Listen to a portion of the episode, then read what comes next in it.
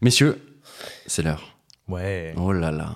Oh. Le moment. C'est le moment. Oh oui. Oh mon dieu.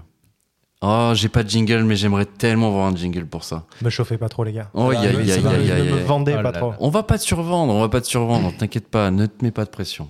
On t'attend juste depuis. euh, depuis que je suis né, mon dieu, depuis que je suis né.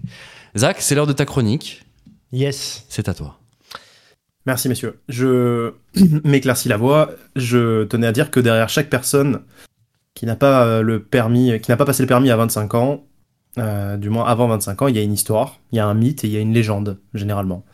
Et je dédicace cette chronique à tous les piétons trentenaires endurcis qui subissent l'opprobre, l'intolérance et l'humiliation de leurs concitoyens pollueurs. Et j'espère de tout cœur que ces quelques mots feront bonger les choses, à minima chez une seule personne, et ça serait déjà une victoire. Alors, passer le permis à 34 ans, pourquoi Pour qui C'est mon cas. Et tout a commencé un dimanche après-midi de 2001 au karting indoor de la Penne-sur-Yvonne, petite commune située entre Marseille et Aubagne. Le petit Zach, 12 ans, 1m60 et 95 kg, les joues rondes et rougies par la fraîcheur d'un jour de février grisâtre, va toucher pour la première fois le volant d'un engin motorisé pouvant pousser jusqu'à 70 km/h.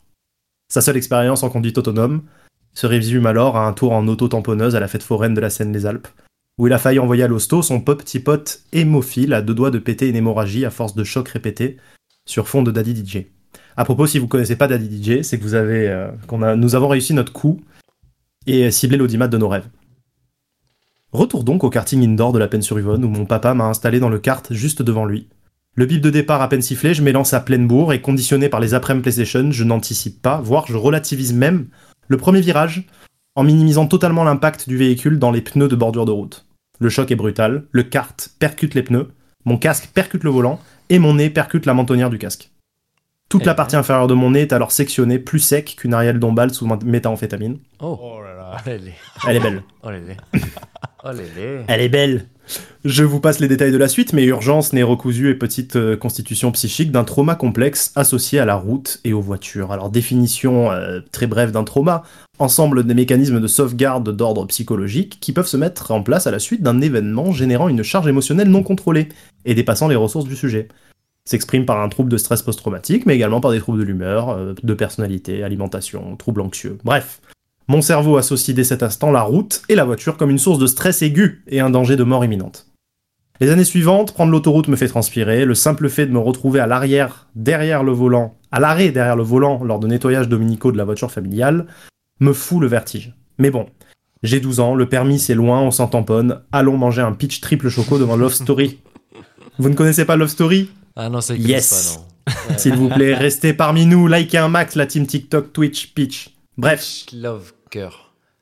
Yes, flex. Six ans après, j'ai 18 ans, je suis quasiment le seul de ma classe à pas me rendre au cours d'auto-école. Déjà, ça tombe à l'heure du goûter. Puis j'ai un groupe de rock à gérer et on a la concert de la fête de la musique à préparer.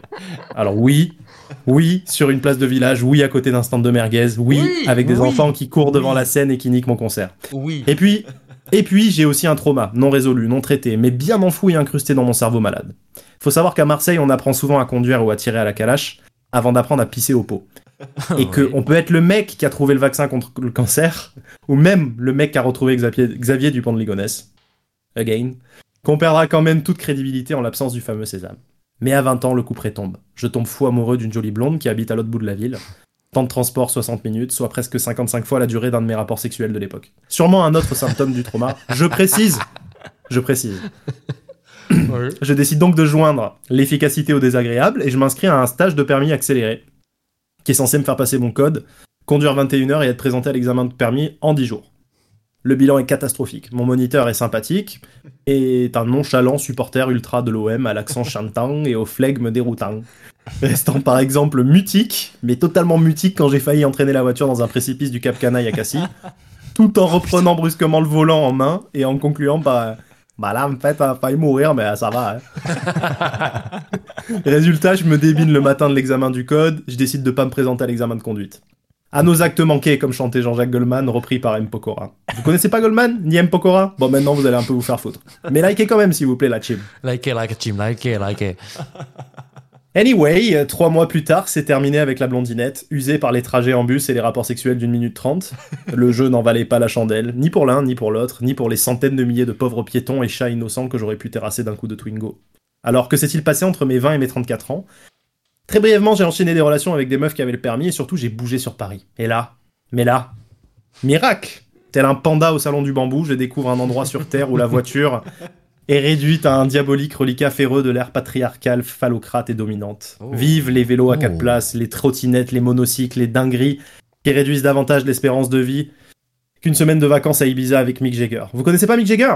Ouvrez la fenêtre, posez un pied sur le rebord et visez la lune, comme disait... Non, rien. Ouais. Mais voilà qu'un projet de vie avec ma compagne a réveillé mes pulsions bitumiennes. Quitter Paris, prendre une maison dans le sud, une maison à Aix-en-Provence. Qui impliquerait d'avoir une bagnole. Ok, Merde. je m'inscris. Et je suis déter. Et je suis déter, j'ai les mains moites, mais je m'accroche parce que la maison dans le sud, j'y crois. Et plus je conduis, plus je me prends au jeu. Et j'ai hâte de dire des phrases avec la voix de François Cluzet comme Mais tu la bouges, ton cache-caille de merde Ou encore tenir la main de ma nana de la main droite tout en tenant le volant avec deux doigts de la main gauche Ah putain, sur ça fond de. Bob. Dylan. Ça c'est bien. Sur fond de Bob Dylan avec un rictus de mec très sûr de lui face au soleil couchant d'une route bucolique dont je ne connaîtrai jamais le nom. Car l'univers est taquin, je me suis séparé de ma compagne à trois jours du passage du permis. Oh.